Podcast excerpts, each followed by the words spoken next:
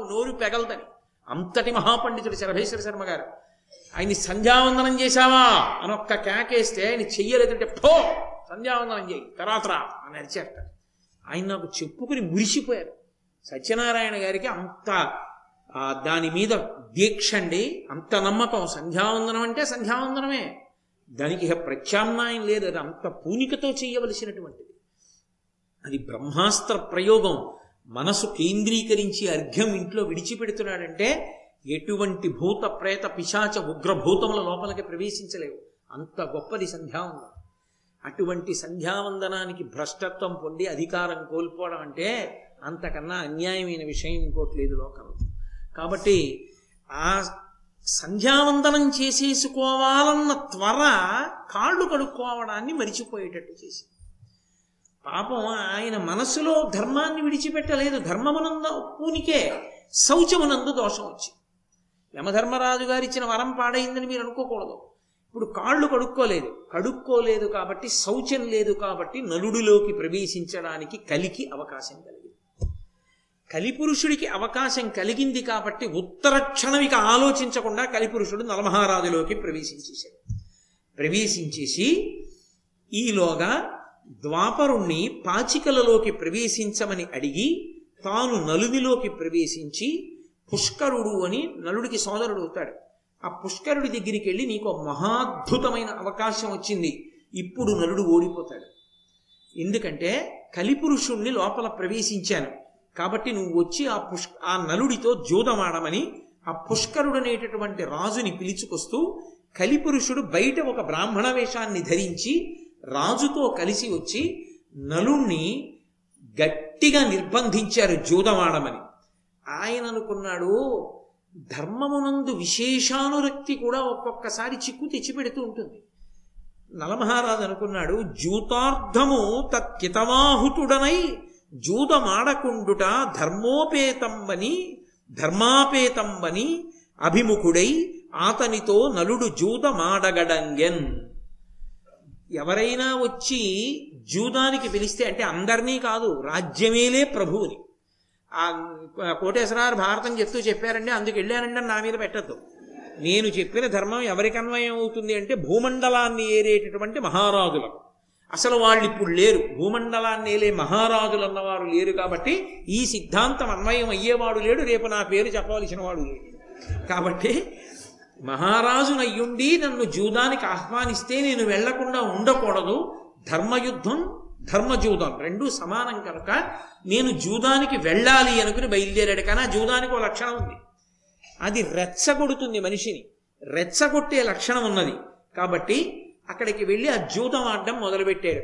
ఆ మొదలు పెట్టినప్పుడు కలధనములెల్లనొడ్డుచు అలయక జూదమున విజితుడగుచుండే. నిజాప్తులు వారించిన నుడుగక నలుడు కలిప్రేరణంబునను హతమతి అయి కలి ప్రవేశించకుండా ఉంటే నలుడి బుద్ధి ఇంకోలా ఉంటుంది. ఏదో కాసేపు పందెం వేసి ఆడానుగా వచ్చానుగా పిలిచావు చాలు రాసకార్యం ఉంది లేచి వెళ్ళిపోతాడు. కానీ కలి ప్రవేశించి ఉన్నాడు కాబట్టి బుద్ధి సక్రమ నిర్ణయం చెయ్యదు ఇప్పుడు. కాబట్టి కలధనములెల్ల ఒడ్డుచు తనకున్నటువంటి ధనాన్నంతటినీ ఒకదాని తర్వాత ఒకటి ఒకదాని తర్వాత ఒకటి ఒకదాని తర్వాత ఒకటి వడ్డడం మొదలుపెట్టాడు. ఒక్కొక్కటి ఒక్కొక్కటి ఒక్కొక్కటి ఓడిపోతున్నాడు. గెలుపన్నది లేదు. అన్నీ ఓడిపోతున్నాడు. ఎందుకని? పాచికలలోకి అప్పటికే ద్వాపరుడు ప్రవేశించి ఉన్నాడు. పుష్కరుడికి అనుకూలంగా పందెం పడుతోంది. గమనించట్లేదు నలుడు. అదే పనిగా ఆడుతున్నాడు జూదం. అదే పనిగా ఓడిపోతున్నాడు. బ్రాహ్మణులు చూశారు. అరే రే ఏమిటి నలమహారాజు ఇవాళ ఇలా ప్రవర్తిస్తున్నాడు? ఏదో ధర్మజూదం అని చెప్పి వెళ్ళాడు పోనీ ఏదో రెండు పంద్యాలు ఆడి లేచిపోవచ్చేని దోషం రాదు. కానీ ఇదేమిటి అదే పనిగా ఆడి ఉన్నవన్నీ ఓడిపోతున్నాడు చివరికి రాజ్యభ్రష్టుడైపోతాడా? ఏమి అనుమానం వచ్చింది. వచ్చి అంతఃపురంలోకి వెళ్ళి దమయంతీదేవిని పిలిచారు అంటే ఆవిడ పరిణతి ఏమిటో అర్థం చేసుకోవచ్చు. పిలిచి అమ్మా నువ్వు వచ్చి చెప్పమ్మా ఎవరు చెప్పినా వింటలేదని దమయంతీదేవిని వెంట పెట్టుకుని బ్రాహ్మణులు వచ్చారు. అంటే బ్రాహ్మణుల మాటకి దమయంతీదేవి అంతఃపురాన్ని కూడా విడిచిపెట్టి వస్తుంది ఆమెకున్న బ్రాహ్మణ భక్తి అటువంటిది. కాబట్టి ఇప్పుడు ఆవిడ వచ్చి వారించింది నాథా వద్దు ఇంకా నా మాట వినండి ఇంకా ఆడకండి అని చెప్పింది. ఎంత యోటుబడిన అంతయ జూదంబునందు తగుల చలము నతిశయిల్లు. ఏమి చేయుదానా ఇది ఎగ్గునకు మూలమని లతాంగి దుఃఖితాత్మయగుచు. నలుడు కనిపెట్టలేకపోయిన దానిని దమయంతీదేవి కనిపెట్టింది. ఎంత ఓటుబడిన అంతయ జూన జూదంబునందతగులు ఎంత ఓడిపోతుంటే జూదంలో అందులోనే మళ్ళీ గెలవగలమన్న పట్టుదల అంత పెరిగిపోతుంది. కాబట్టి వాడు ఎన్ని ఓడిపోతున్నా లేవడు ఇంకా. అక్కడే కూర్చొని ఆడుతుంటాడు. కాబట్టి చలము అతిశయిల్లు మాత్సర్యం పెరిగిపోతూ ఉంటుంది వాడు నా కళ్ళ ముందన్ని గెలుస్తున్నాడు నేను గెలుస్తాను అని ఉన్నవన్నీ పణం పెట్టేస్తుంటాడు. ఏమి చేయుదానా? నేనేం చేయను. చెప్తే వింటలేదు. ఇది ఎగ్గునకు మూలమని ఇది పెద్ద కష్టాన్ని తేవడానికి మూలం అని లతాంగి దుఃఖితాత్మయుగుచు లత వంటి శరీరం కలిగినటువంటి ఆ దమయంతి ఎంతో దుఃఖాన్ని పొందినదై ఆమె నిర్ణయానికి వచ్చేసింది. పాచికలు అనుకూలంగా పడుతున్నాయి పుష్కరుడికి ప్రతికూలంగా పడుతున్నాయి నలుడికి. కాబట్టి ఇక నలుడు గెలవడు. సమస్త సామ్రాజ్యాన్ని కూడా ఒడ్డి ఓడిపోతాడు. రాజ్యభ్రష్టుడైపోతాడు. కష్టాలు ప్రారంభమవుతున్నాయి. కాబట్టి ఇక చిట్ట చివరి పందెం పడిపోయి నరుడు రాజ్యభ్రష్టు నలుడు రాజ్యభ్రష్టుడు అన్న తర్వాత బయటికి వెళ్ళిపోతే పిల్లల్ని కూడా తీసుకెళ్ళాలి. ముక్కుపచ్చలారని పిల్లలు అంతఃపుర సౌఖ్యాలకు అలవాటు పడినటువంటి పిల్లలు ఎక్కడ కష్టాలు పడతారు? అందుకే ఆమె పరిణితితో ఆలోచించి నలుణ్ణి సంప్రదిద్దామంటే సంప్రదించే అవకాశం లేదు. మగ్నమైపోయి ఉన్నాడు ఆ క్రీడలో. వార్ష్ణీయుడు అనబడేటటువంటి సారథిని పిలిచి తన యొక్క కుమారుడైనటువంటి ఇంద్రసేనుణ్ణి కుమార్తె అయిన ఇంద్రసేనని కవల పిల్లలకి పెట్టుకోవడానికి బాగుండే పేర్లు. ఇంద్రసేనుడు ఇంద్రసేన. ఇద్దరిని ఆ రథం ఎక్కించి ఈ పిల్లలిద్దరినీ తీసుకెళ్ళి నా పుట్టింట్లో దింపేసి ఆ విదర్భ దేశంలో భీముడి దగ్గర దింపి నువ్వు మళ్ళీ అంతే వేగంతో తిరిగి రమ్మని. ఆయన వెళ్ళాడు పిల్లలిద్దరిని అక్కడ దింపేశాడు. తాతగారింట్లో మనవల్ని దింపితే పెద్దదానికి కారణం ఏముంటుంది? ఏదో ఆడుకోవడానికి పంపించింది తల్లి. ఆ రథంలో దింపేశాడు ఏమీ చెప్పలేదు మళ్ళీ వెనక్కి వచ్చేసింది రథం. ఈ రథం వెనక్కి వచ్చే లోపల నలమహారాజు ఆవిడ అనుకున్నట్లుగానే సామ్రాజ్యాన్నంతటినీ కూడా ఒడ్డి ఓడిపోయాడు. ఓడిపోయి కట్టు బట్టలతో అది తప్ప ఇంకొకటి లేదు. రథం కూడా లేకుండా కట్టుబట్టలతో దమయంతీదేవిని తీసుకుని నగర పులిమేరలకు వెళ్ళి మూడు రోజులున్నాడు. ఉన్నాడు వాడు లేడు అన్నం పెట్టినవాడు లేడు. ఎందుకని? కలిపురుష ప్రవేశం జరిగినటువంటి నలుని ఎందు అంత విముఖత పొందారు ప్రజలు. అసలు కలిపురుషుడే కల్పిస్తాడు ఆ స్థితి కూడా. కేవలం నీళ్ళు తాగి ఆకలి తీర్చుకున్నాడు. మూడు రోజులు అయిపోయింది ఇక ఆకలి తట్టుకోలేకపోయాడు. పక్కన భార్య అసలు తట్టుకోలేకపోయింది ఆకలి. ఈ కథంతా ఎవరికి చెప్తున్నారు? బృహదాశ్వుడు అనబడేటటువంటి మహర్షి ధర్మరాజు గారి దగ్గరికి వచ్చాడు. వస్తే ధర్మరాజు గారు అన్నాడు మా మేమింత పౌరుష పరాక్రమాలు కలిగిన వాళ్ళని సత్యానికి కట్టుబడి అరణ్యంలో ఉన్నాం. మృగాల్లా మాలా అరణ్యాల్లో తిరిగిన రాజులున్నారా? అని అడిగాడు. అది మాట గొప్పతనం అంటే. అప్పుడు ఆ మహర్షి ఈ కథ చెప్తున్నాడు నువ్వే కాదయా సత్యధర్మములకు కట్టుబడి కష్టాలు పడిన మహాపురుషులు ఎందరో ఉన్నారు. నలుడి కథ చెప్తాను విను అని చెప్పడం మొదలుపెట్టాడు. చెప్తూ ఈ కథ చెప్తున్నాడు తెల్లబోయి వింటున్నాడు ధర్మరాజు మనకన్నా కష్టాలున్నాయే వీళ్ళవి అని. నీకే ఉంది సోదరులు ఉన్నారు పక్కన. నీకు పక్కన ఇరవై వేల మంది సేవకులు ఉన్నారు. రథాలు ఉన్నాయి కొన్ని వేల మంది బ్రాహ్మణులు ఉన్నారు నలదమయంతులకు ఎవరున్నారు కట్టుకున్న బట్టతో దంపతులు ఇద్దరు అడివి గడిపారు మూడు రోజులు అన్నం లేదు మహారాజుకి. ఆ ఆ మహాతల్లి మహాసామ్రాజ్ఞి ఆవిడికి లేదు. మూడు రోజులు అన్నం లేక నీళ్ళు తాగి ఉండి చిట్ట చివర ఇక ఆకలికి తట్టుకోలేక బంగారు రెక్కలు కలిగినటువంటి పక్షుల యొక్క సమూహం ఆకాశంలో ఎగిరిపోతుంటే చూశాడు నలుడు. ఈ పక్షుల్ని పట్టుకుంటాను దగ్గరలో ఎగురుతున్నాయి వీటిని పట్టుకుని వీటి మాంసంతో అన్- మనం కడుపు నింపుకుందామని ఎలా పట్టుకోవాలో అర్థం కాక పక్కన ఉన్నది భార్యే కదా అని తను కట్టుకున్న పంచె విప్పేసి పైకి విసిరాడు ఆ పక్షుల మీదకి. ఆ పక్షుల మీద పడితే ఆ పక్షులు దారి తెలియక గిలగిలా కొట్టుకుని కింద పడతాయి పట్టుకుందామని ఆ పక్షులు పెద్ద కిలకిలా రావం చేసి నవ్వి. నవ్వి అది అన్నయ్య పిచ్చివాడా మేమెవరో తెలుసా? మేము ఈ బంగారు రెక్కలు కలిగినటువంటి ప- పక్షుల్లా కనపడుతున్న వాళ్ళం నిన్ను ఓడించిన పాచికలం ద్వాపరుడు ప్రవేశించిన పాచికలం.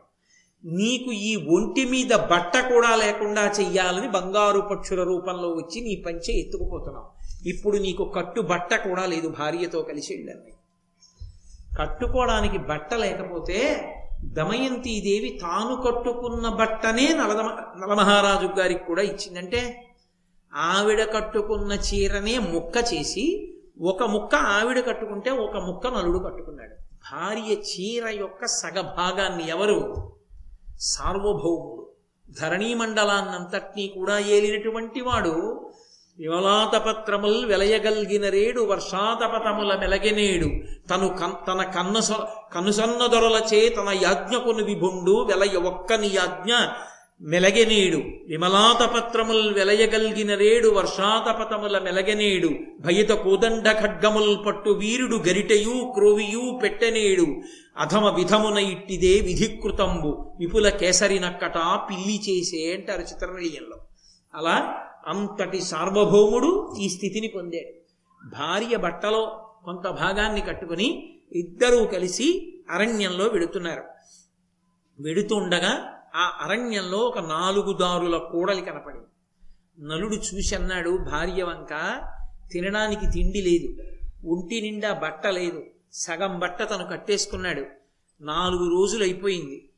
పరమదీనంగా ఉంది దమయంతీదేవి ఇది దక్షిణాపథంబునకు ఇదియు విదర్భాపురమునకు ఇది కోసలకు ఈయది ఉజ్జయినికి తిరుగులు. మది నిన్నిటిలోన అరుగు మనకెద్దియగున్. ఆయన అన్నాడు ఓ దమయంతి ఇదిగో నాలుగు రహదారుల కూడలి. ఇది దక్షిణాపథానికి వెళ్ళిపోతుంది దక్షిణ దేశానికి. ఇది విదర్భానగరానికి వెళుతుంది. ఇది కోసల రాజ్యానికి వెళుతుంది. ఇది ఉజ్జయినికి వెళుతుంది. మనం ఇప్పుడు ఏ దారిని వెడదాం? ఎక్కడికి వెడదాం చెప్పు అన్నాడు. ఆవిడంది ఎందుకంటే అంత బెంగ పెట్టుకుంటారో? మీ రాజ్యం ఎంతో మా నాన్నగారి రాజ్యం మీకంత కాదా? కాబట్టి మనం మళ్ళీ విదర్భానగరానికి వెళ్ళిపోదాం. మా నాన్నగారు ఉన్నారు కదా మనకి కాలం కలిసి వచ్చే పర్యంతం మా నాన్నగారి ఇంట్లో తలదాచుకుందాం బిడ్డలు అక్కడికి వెళ్ళిపోయారుగా రండి వెళ్ళిపోదాం.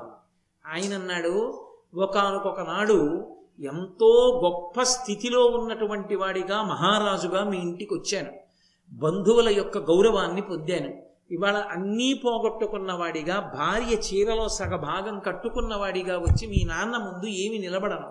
ఏం మర్యాదగా ఉంటుంది నాకు ఏం గౌరవంగా ఉంటుంది? అందుకని వద్దు. మనం అరణ్య మార్గాన్ని పట్టి వెడదాం.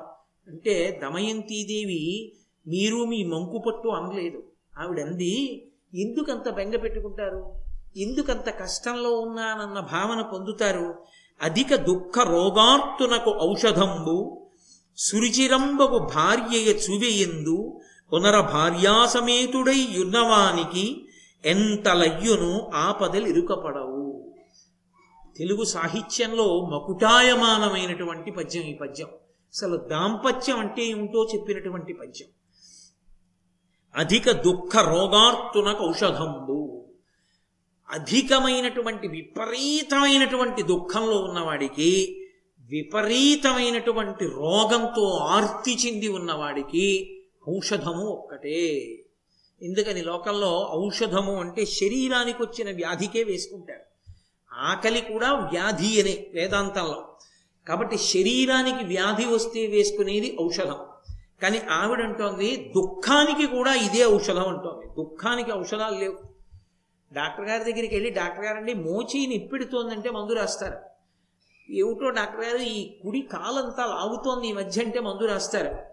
ఏమిటో మనసు బాగుండట్లేదండి. ఎన్ని కష్టాలో ఆ కష్టాలు తలుచుకుని ఎంత ఏడుస్తున్నానో ఏడవకుండా ఓ మందు రాదురు అంటే నీ మొహం నేనేం చేస్తాను దానికంటే.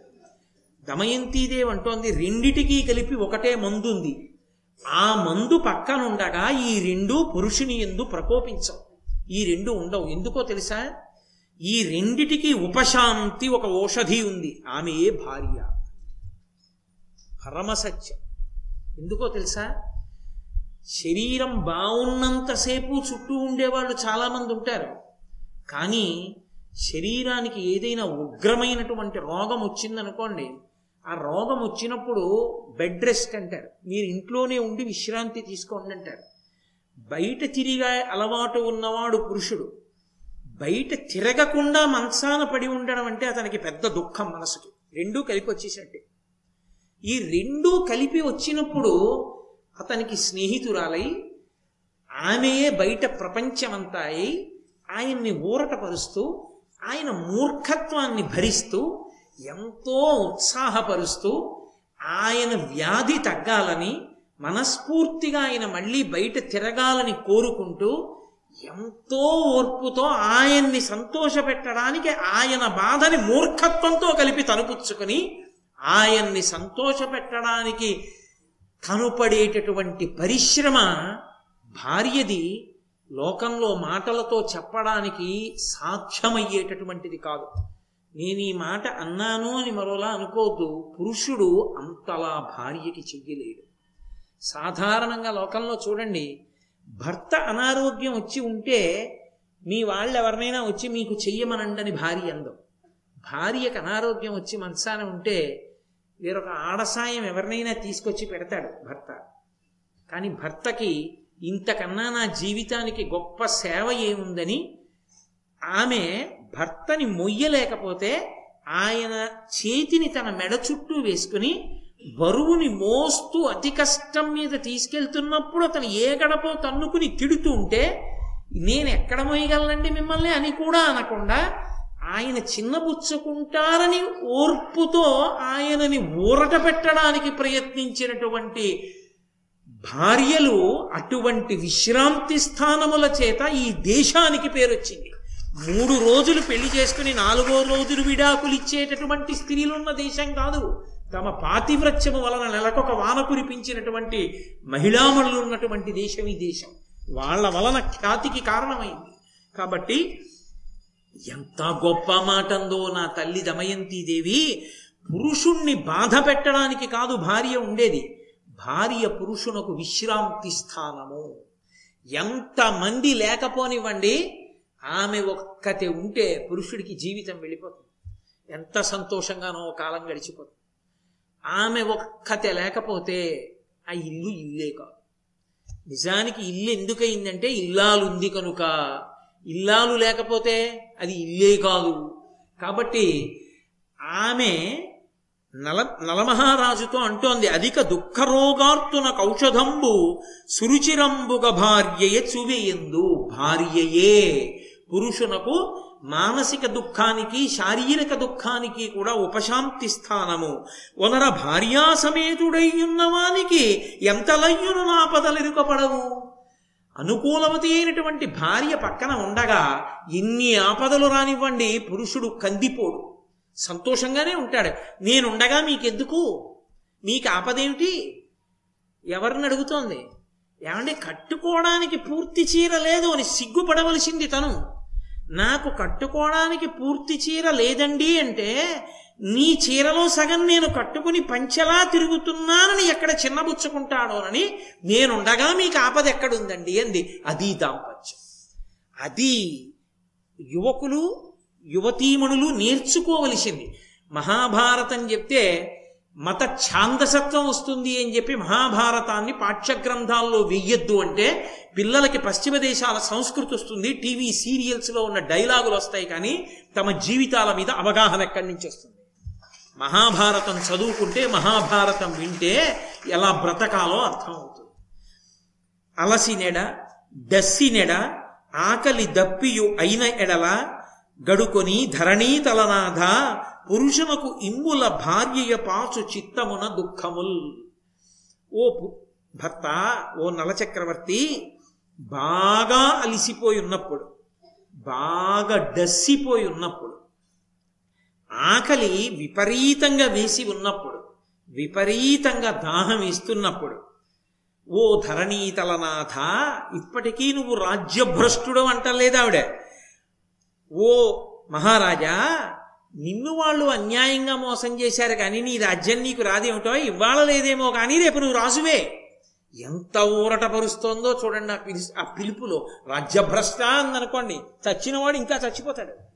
కాబట్టి ఓ ధరణి తలనాథ పురుషునకు ఇమ్ముల భార్య పాచు చిత్తమున దుఃఖముల్. వీటన్నిటి వలన కలిగినటువంటి దుఃఖములనన్నిటినీ కూడా భార్యయే పోగొడుతుంది. ఎందుకని? పురుషుడికి ఒక వయసు వచ్చిన తర్వాత అలవాటు అయిపోతుంది ఆవిడ ఎన్ని పనుల్లో ఉంది? ఈయన గమనించాడు. ఈయన మాత్రం తొమ్మిదిన్నర అయ్యేటప్పటికి ఏమాయ్! అంటే పెట్టేస్తున్నాను ఒక్క నిమిషం ఉండండి ఇదిగో. పిల్లలకి పాలు పడుతున్నానా? ఉండండి ఒక్క నిమిషం. పెట్టేస్తాను పెట్టేస్తాను పెట్టేస్తాను. ఏడు మీ మొహం. ఎప్పుడూ తొమ్మిదిన్నరకి టిఫిన్ ఎట్టేయాలా? పెడుతూ మనవలకి పాలు పట్టడం కొత్తగా ఒకటి వచ్చిందా ఇప్పుడు? అది చేస్తున్నానా? ఏం పెట్టుకు తినలేరా? ఆ పలహారం పళ్ళెల్లో పెట్టుకోవడం రాదు? అని అందో వస్తున్నాను ఉండండి పెట్టేస్తాను ఒక్క నిమిషం. అని మనవల్ని ముద్దులాడుతుంది. ఈ తాతే తొమ్మిదిన్నర అయ్యేటప్పటికి పలహారం పెట్టేయాలి కదూ? లేకపోతే ఉండలేరు కదూ? అందుకని తాతగారికి పలహారం పెట్టేస్తాను గబగబా తాగినన్న గబగబా తాగే అని వాడిని బతిమాలుకుంటుంది. అర్థం అర్థం చేసుకోలేని వాడిని తప్ప తినేస్తాడు మీ తాత టిఫిన్ పెట్టకపోతే అమ్మా అంత మనవల్ని. కాబట్టి ఆకలికి అసలు ఆమె ఆప్యాయత ఔషధం. ఆమె మాట ఔషధం దాని చేత కడుపు నిండుతుంది. దాహానికి ఆమె మాట ఔషధం. ఆమె ఈయన లేచి మంచినీళ్ళు తెచ్చుకోలేడు కానీ అదో ప్రేమ అంతే బద్ధకమని కాదు. అలా అలవాటైపోతుంది ఆ ప్రేమ అటువంటిది. అంటే మీరు అలాంటి పనులు చేస్తుంటారా అని అడగండి నేను ఏదో అన్నాను కదా అని అవన్నీ నేను చేసేవాడిని అని మీరు అనుకోకూడదు. మీ మీద పెడితే బాగుండదని నా మీద పెట్టుకుంటున్నాను. కాబట్టి డస్సినెడా బాగా బడలిక పొందితే వెంటనే ఇంటికి వస్తూనే బడలిపోయాననగానే మొదట పిలిచే పిలుపు ఎవరిది అంటే భార్యనే పిలుస్తాడు. ఆకలి దప్పియునైన ఆకలి వేసిన పసిపిల్లాడు ఎలా ఏడుస్తాడో అలా ఆకలి అయిగానే ఆవిడ్ని పిలుస్తాడు. దప్పిక దాహం ఇస్తే ఆవిడ్ని పిలుస్తాడు. గడకొని ధరణీతలనాథ పురుషునకు ఇమ్ముల భార్యయు పాచు చిత్తమున దుఃఖముల్. మనస్సులో ఎప్పుడెప్పుడు ఏ దుఃఖం చేరుతోందంటే అప్పుడు భార్య తీసేస్తుంది. ఆ భార్యని నేను పక్కన ఉండగా నీకు దుఃఖం ఏమిటయా ఏమిటి అడవికి ఎడదాం? మన ఇద్దరం పాపం నువ్వు ఇలా ఉన్నావు అలా ఉన్నావు ఏంటి ఏం లేదు మన ఇద్దరం ఒకరి పక్కన ఒకరు ఉండగా మనకి దుఃఖమన్న మాటే లేదు పరమ సంతోషం అంతే. మీ పక్కన నేను నా పక్కన మీరు ఉన్నంత కాలం దుఃఖం అన్న మాటకు అవకాశం లేదు. దుఃఖం అన్న మాటకు అవకాశం ఎప్పుడైనా ఉంటే ఎప్పుడో తెలుసా? ఆ మాట నీ చెప్పక్కర్లేదు అప్పుడు. కాబట్టి ఎందుకు అమంగళకరమైన ప్రస్తావన. కాబట్టి మనిద్దరం పక్క పక్కన ఉండగా మనకి దుఃఖం ఏమిటి? దుఃఖపడకండి. అంది. అంటే ఇద్దరూ కలిసి వెళ్ళారు. ఒక పాడుపడిపోయినటువంటి గృహం లాంటి గృహం కనబడింది. అందులో మట్టి కొట్టుకుపోయినటువంటి శరీరంతో నాలుగు రోజుల నుంచి అన్నం తినని కారణం చేత విపరీతమైనటువంటి బడలికి బడలికకి గురై ఎక్కడ నేను అన్నం తినకపోవడం వల్ల నీరసంగా ఉన్నానంటే దానివల్ల భర్త మరింత నొచ్చుకుంటాడో అని తన ఆకలి కూడా చెప్పకుండా తను ఇంత కష్టంలో ఉన్నా కూడా భర్తని ఊరడిస్తూ మాట్లాడుతుంటే అయ్య పిచ్చి ఇల్లాలా ఎంత మంచిదానివి దొరికావే? ఆనాడు వచ్చి వద్దండి ఆడద్దన్నప్పుడు నీ మాట వినుంటే నేను ఎంత బాగుపడేవాడినే నీ మాట లక్ష్య పెట్టలేదు ఎంత కష్టపెడుతున్నానని ఆమె మంచితనాన్ని భరించలేక నలచక్రవర్తి ఏడుస్తుంటే అందుకే అర అరణ్య పర్వంలో వచ్చినటువంటి నలదమయంతుల కథ చాలా పెద్ద ఉపాఖ్యానం. కానీ అది బహురసవత్తరం ఆ నలదమయంతుల కథ ప్రత్యేకంగా వింటారు. కోరి కోరి. ఎందుకో తెలుసా? సమస్త దుఃఖోపశమనం అది వింటే. కలిపురుషుడు బాధ పెడుతున్నవాడు వదిలిపెడతాడు. ఇది వింటే. అందుకే నన్నయ్య గారు కూడా పట్టం కట్టి వర్ణించారు ఈ ఈ ఉపాఖ్యానాన్ని. అని ఆమె చెప్తున్న మాటలు జ్ఞాపకానికి వస్తూ నలుడికి నిద్ర పట్టలేదు. భర్త పక్కనున్నాడు కదా అన్న ఆనందంతో ఇంత కష్టంలోనూ డస్సిపోయి దమయంతీదేవి నిద్రపోయింది. చూశాడు నలచక్రవర్తి.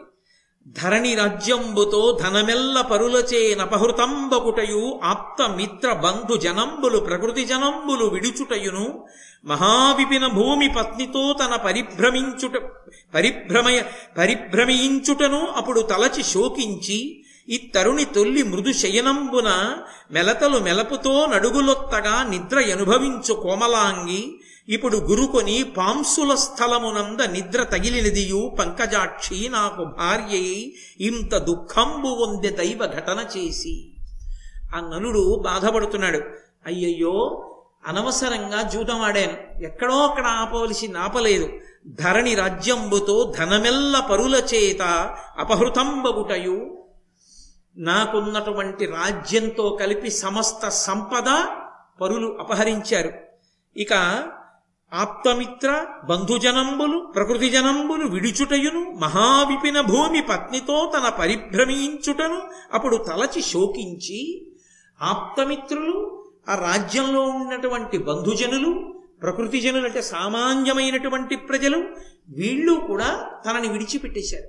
తనని విడిచిపెట్టేస్తే తాను ఇలా భార్యతో కలిసి ఘోరమైన అరణ్యానికి రావలసి వచ్చింది. మృదువైనటువంటి శయ్యల మీద తాను పడుకుని నిద్రపోతుంటే ఆమె మడుగు అడుగులకు మడుగులొత్తవలసిన వాళ్ళు ఆమె పాదములను ఒత్తవలసినటువంటి పరిచారికలు అక్కడ ఉండి ఆమెని సుఖపెడుతుంటే పరమ సంతోషంగా నిద్రపోవలసినటువంటి కోమలాంగి అయినటువంటి దమయంతీదేవి ఇవాళ ఇటువంటి పాంసుల స్థలమునందు ఇటువంటి దుమ్ము ధూళి కొట్టుకుపోయి కొన్ని సంవత్సరముల నుంచి తుడవకుండా శిథిలమైపోయిన పాడుపడిపోయిన ఇంట్లో ఇన్ని రాళ్ళ ముక్కల మధ్యలో తల కింద తలగడా లేకపోతే చేతిని తలగడాగా పెట్టుకుని ఇటువంటి కోమలాంగి నిద్రపోతోంది.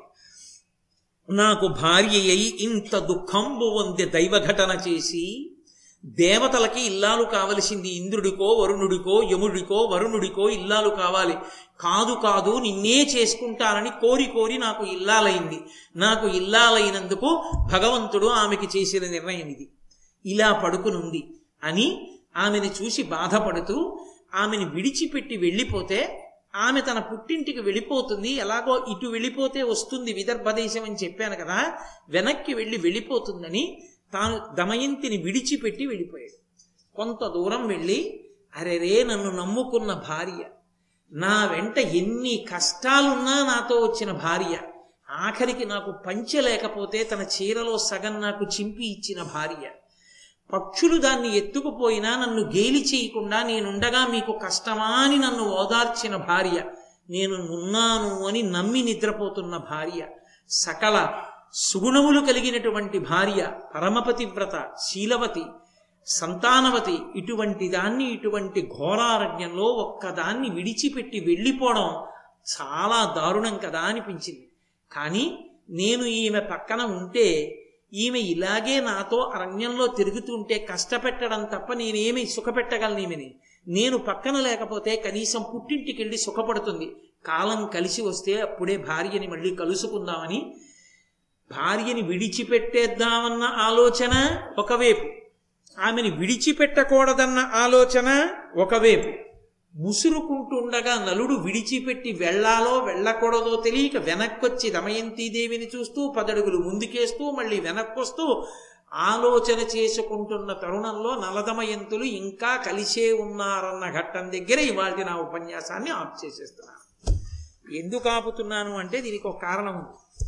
చాలా రసకందాయమైనటువంటి ఉపాఖ్యానం నలదమయంతుల యొక్క ఉపాఖ్యానం. ఇవాళ నేను ఎందుకు ఆప్ చేశానో దాని ప్రధాన కారణం ఏమిటో మీకు ఒక అరగంట సమయాన్ని ఎందుకు ఇవ్వాలనుకున్నానో చెప్తాను. దయచేసి కూర్చోండి మంగళం చెప్పి చెప్తాను. మంగళాశాసన పరై పదాచార్య పురోగమై సర్వైశ్చ పూర్వైరాచార్యై సత్కృతాయాస్తు మంగళం. మంగళం కోసలేంద్రాయ మహనీయ గుణాత్మనే చక్రవర్తి తనూజాయ సార్వభౌమాయ మంగళం. ఉమాకాంతాయ కాంతాయ కమితార్థప్రదాయిని శ్రీగిరీశాయ దేవాయ మలినాథాయ మంగళం. సర్వం శ్రీ ఉమామహేశ్వర పరబ్రహ్మార్పణమస్తు. స్వస్తి. మన కాకినాడ పిల్ల